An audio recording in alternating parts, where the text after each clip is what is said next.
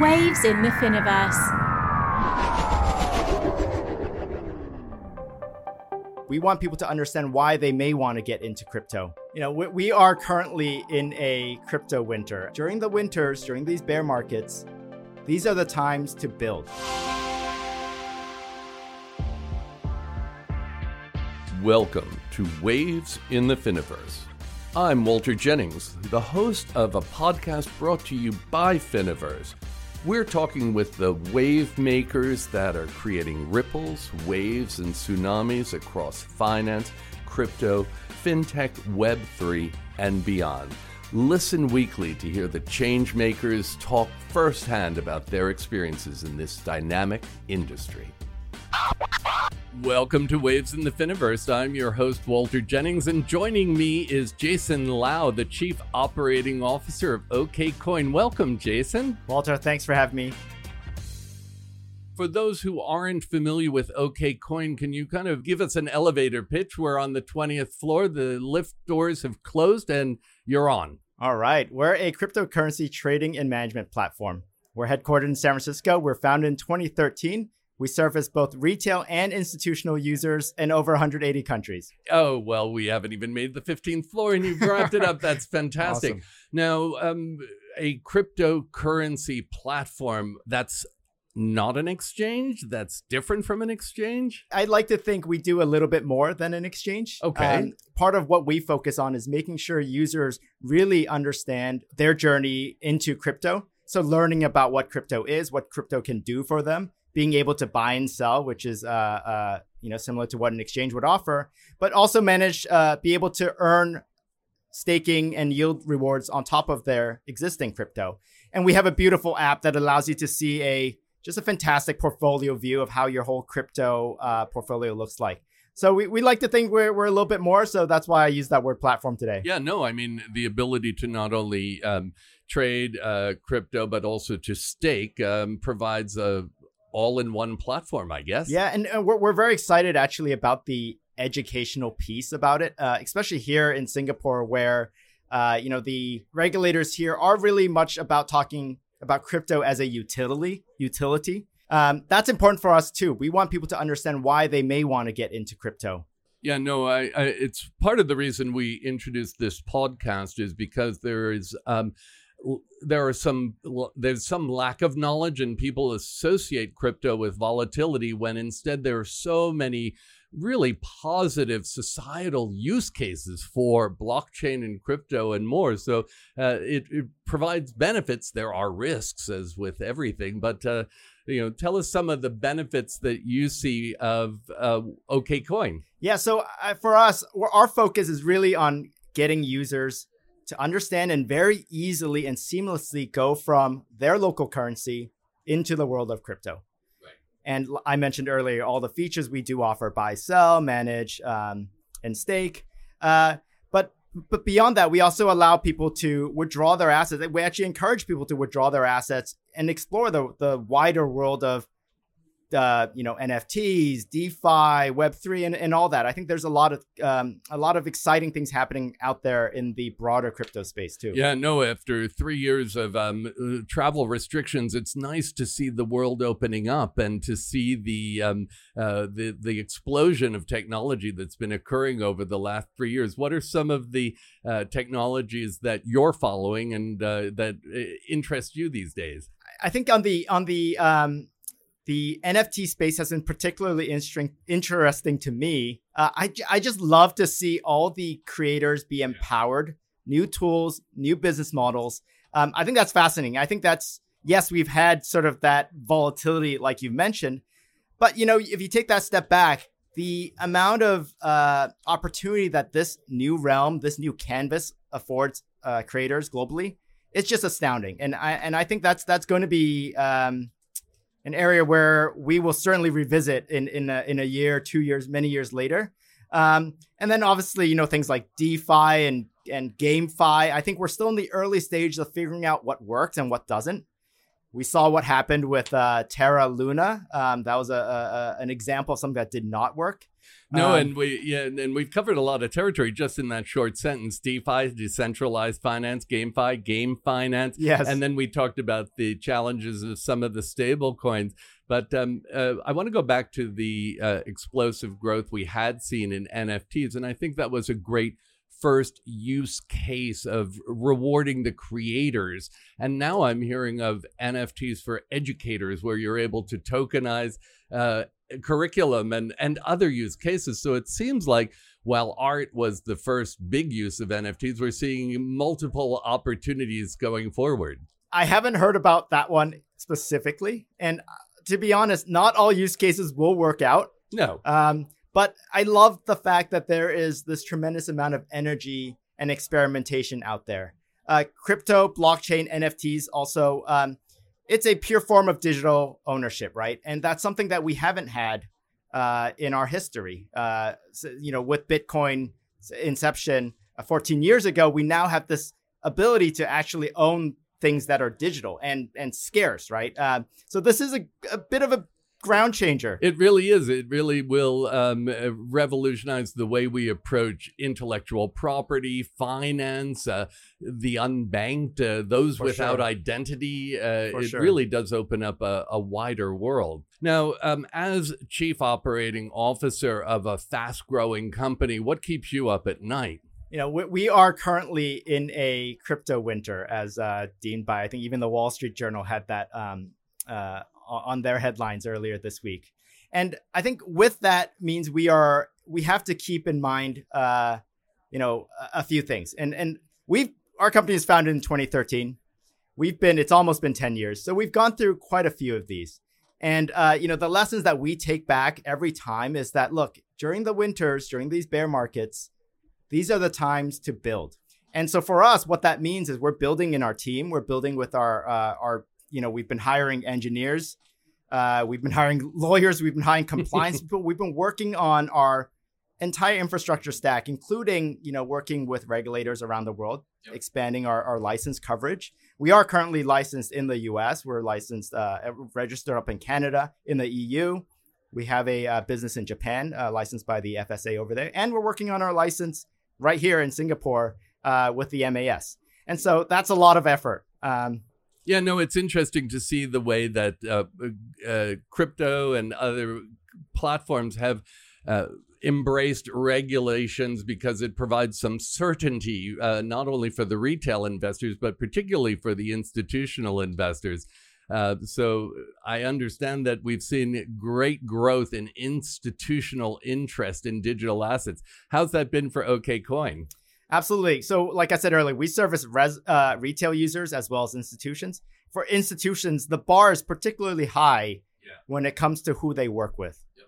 and especially financial firms. Right? There's I, I don't you know there's legal teams, there's compliance teams, there's there's all these standards, and so our institutional clients obviously may, want to make sure that we are licensed, uh, and and as regulations get more clear globally, um, it is I think that is really the last or maybe next obstacle to get rid out of the way from institutions really diving further into crypto. And we've been having tons of conversations with our with our clients, with institutions around that.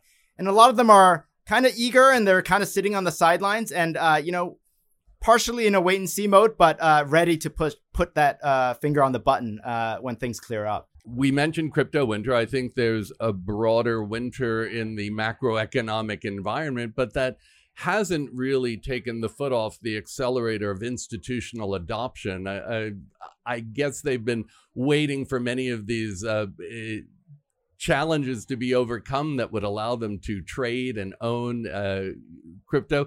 And how are you seeing the growth of the institutional market for OKCoin? Yeah, for us, uh, obviously, with the broader market, uh, volumes and activity have declined and prices have declined. I think that's those are very visible signs of uh, what the crypto winter's impact has been. Um, but behind the scenes, like I mentioned earlier, when we talk to our clients, uh, there's tremendous interest in making sure that they are well positioned and set up because, again, it takes time for these institutions to navigate all the legal compliance uh, uh, pathways to make sure that they're ready when things turn. And so one thing that we're doing actually is uh, we work. Uh, we're a member of this industry group called ISDA, which is a financial uh, uh, a group of 900 plus financial companies and banks and um, uh, all, all around the world to set standards on how uh, financial institutions trade amongst each other.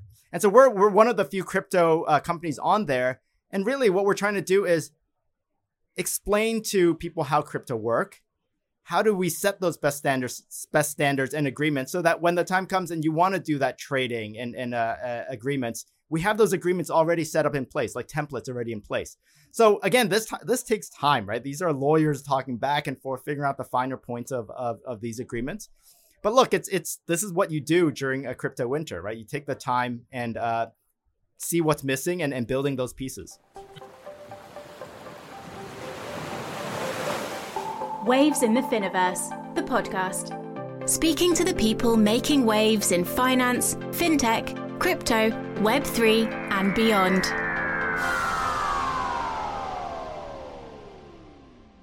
one of the um, differentiators of OKCoin is the emphasis on the importance of crypto research. Why does it matter, and what do you do with that research? Yeah, I, I, I mentioned this a little bit earlier about education. Yeah. Um, and just making sure users understand what they're getting into. We yeah. don't necessarily want people to fall into the traps of uh, high volatility speculation. That does our industry no good, um, nor does it oftentimes does their uh, the, the the consumer no good also right? So it's it's it's a fine line and i think we're still improving. But the bottom line is what we're trying to do is to make sure that all the information is out there accessible and in an easy to digest way. So we we also have a uh, podcast. Maybe you would like to come on too. We have a we have a show once a week where we talk to uh, you know crypto projects and, and protocols and you know let's just break it down right what are what is this used for right uh, what are you guys doing and so I we we spoke a little bit before the importance of making sure people understand uh, that. I think that's uh, that's very powerful. It's really why we started this podcast because there's so many misconceptions behind the industry. Uh, people just see the headlines on volatility and they don't understand the use cases. Now, uh, one of the use cases of crypto is financial inclusivity. Let's talk about that and how that is achieved using OKCoin. Yeah, so inclusivity is something that's passionate to us as a company. Uh, it's it's it's very important that you know crypto fulfills its uh, one of its many purposes w- when it was created is to make sure that there is open access, open permissionless access to everyone.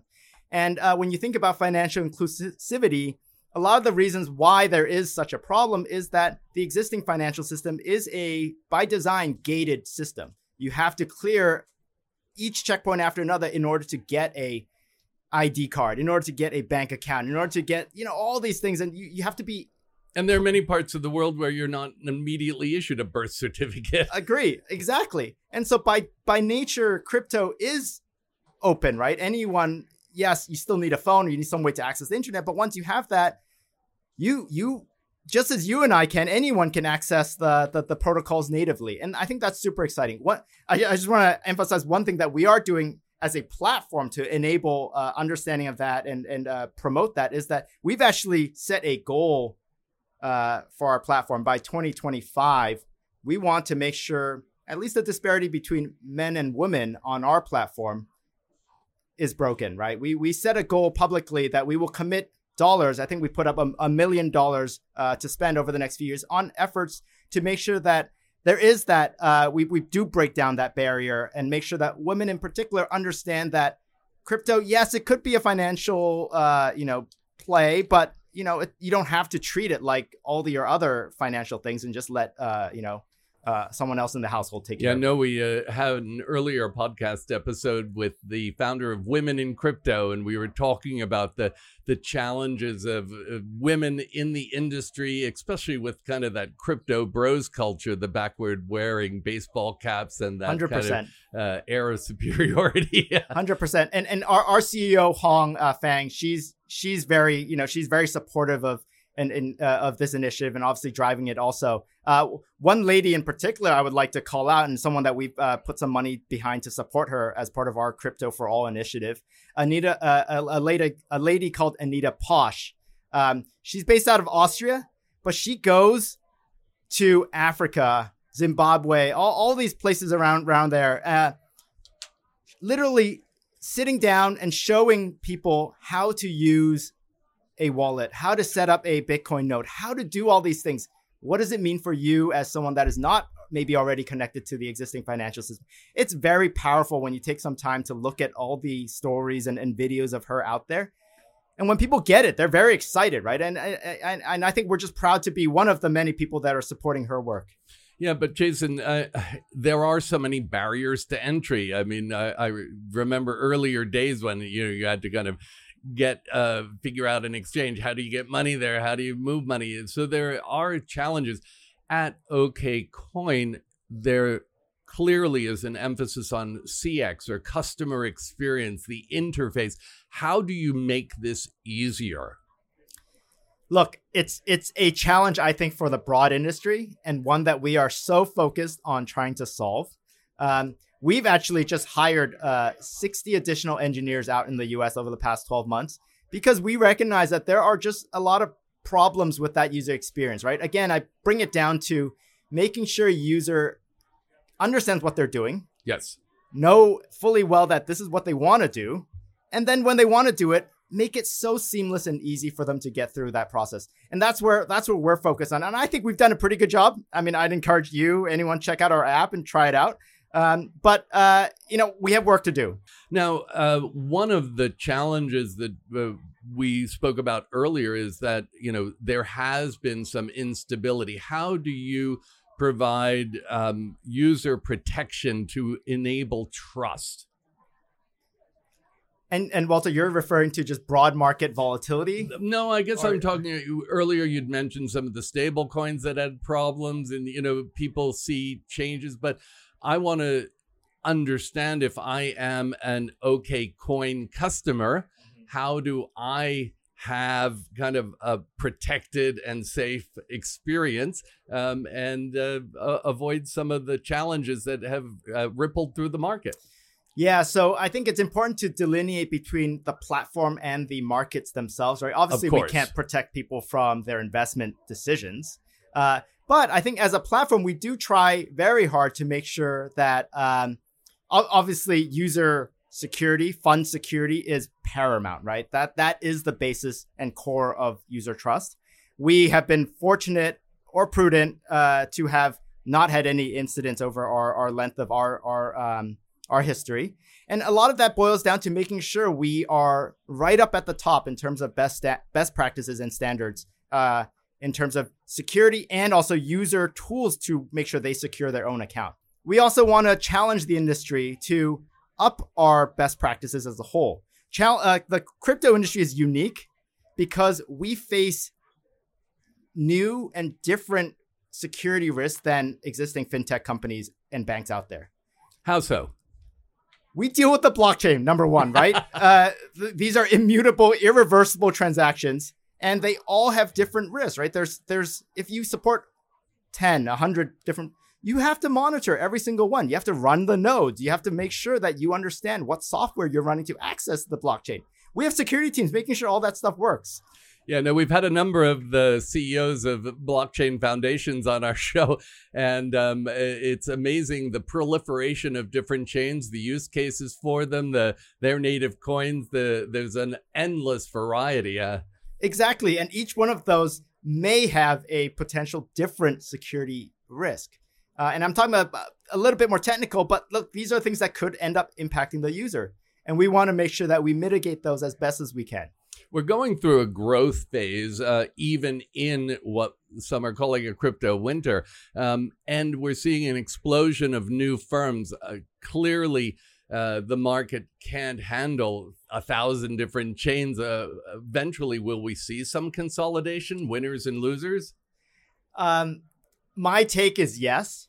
I think we're in this stage where there's a lot of experimentation going on, and and I think it's great, right? Um, but as the use cases get more defined, uh, I think we will see users and developers gravitate towards certain uh, chains. And I think you already kind of see certain chains have, uh, I don't know, certain chains kind of have been designed for or have been working more for uh, different use cases. I mean, I could take uh, uh, Solana, for example, which has discovered sort of that a lot of finance, sort of quick, you know, finance applications that require quick back and forth uh, uh, activity have sort of landed on that chain.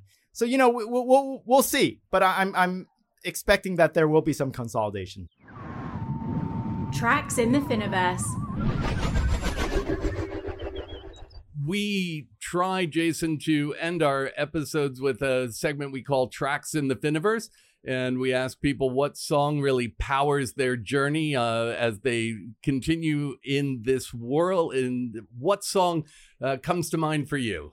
You know, when I when you ask me that, I think of crypto as being so important and so nece- necessary for sort of future development for all of us. Um, and so the song I'm going to go with is one about winning and one about, you know, a good spirit. Um, we Are the Champions by Queen. Oh, amazing. Well, we've um, not had that song before, so we'll, All right. we'll turn over to our listeners so they can hear a little bit more of Freddie Mercury and Queen and less of Jason Lau, the COO of OKCoin, and Walter Jennings, your host on Finoverse. Thank you so much. Thank you.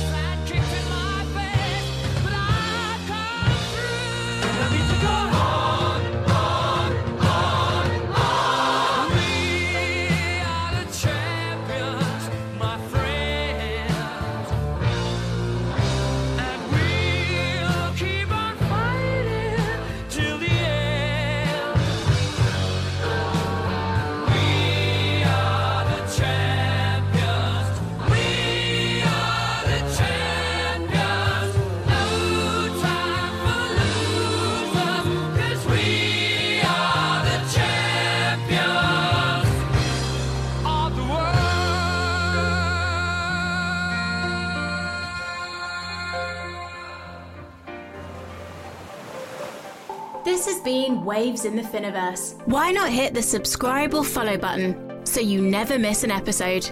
If you're listening on Apple Podcasts, then please leave us a review and a five star rating. Thanks for listening.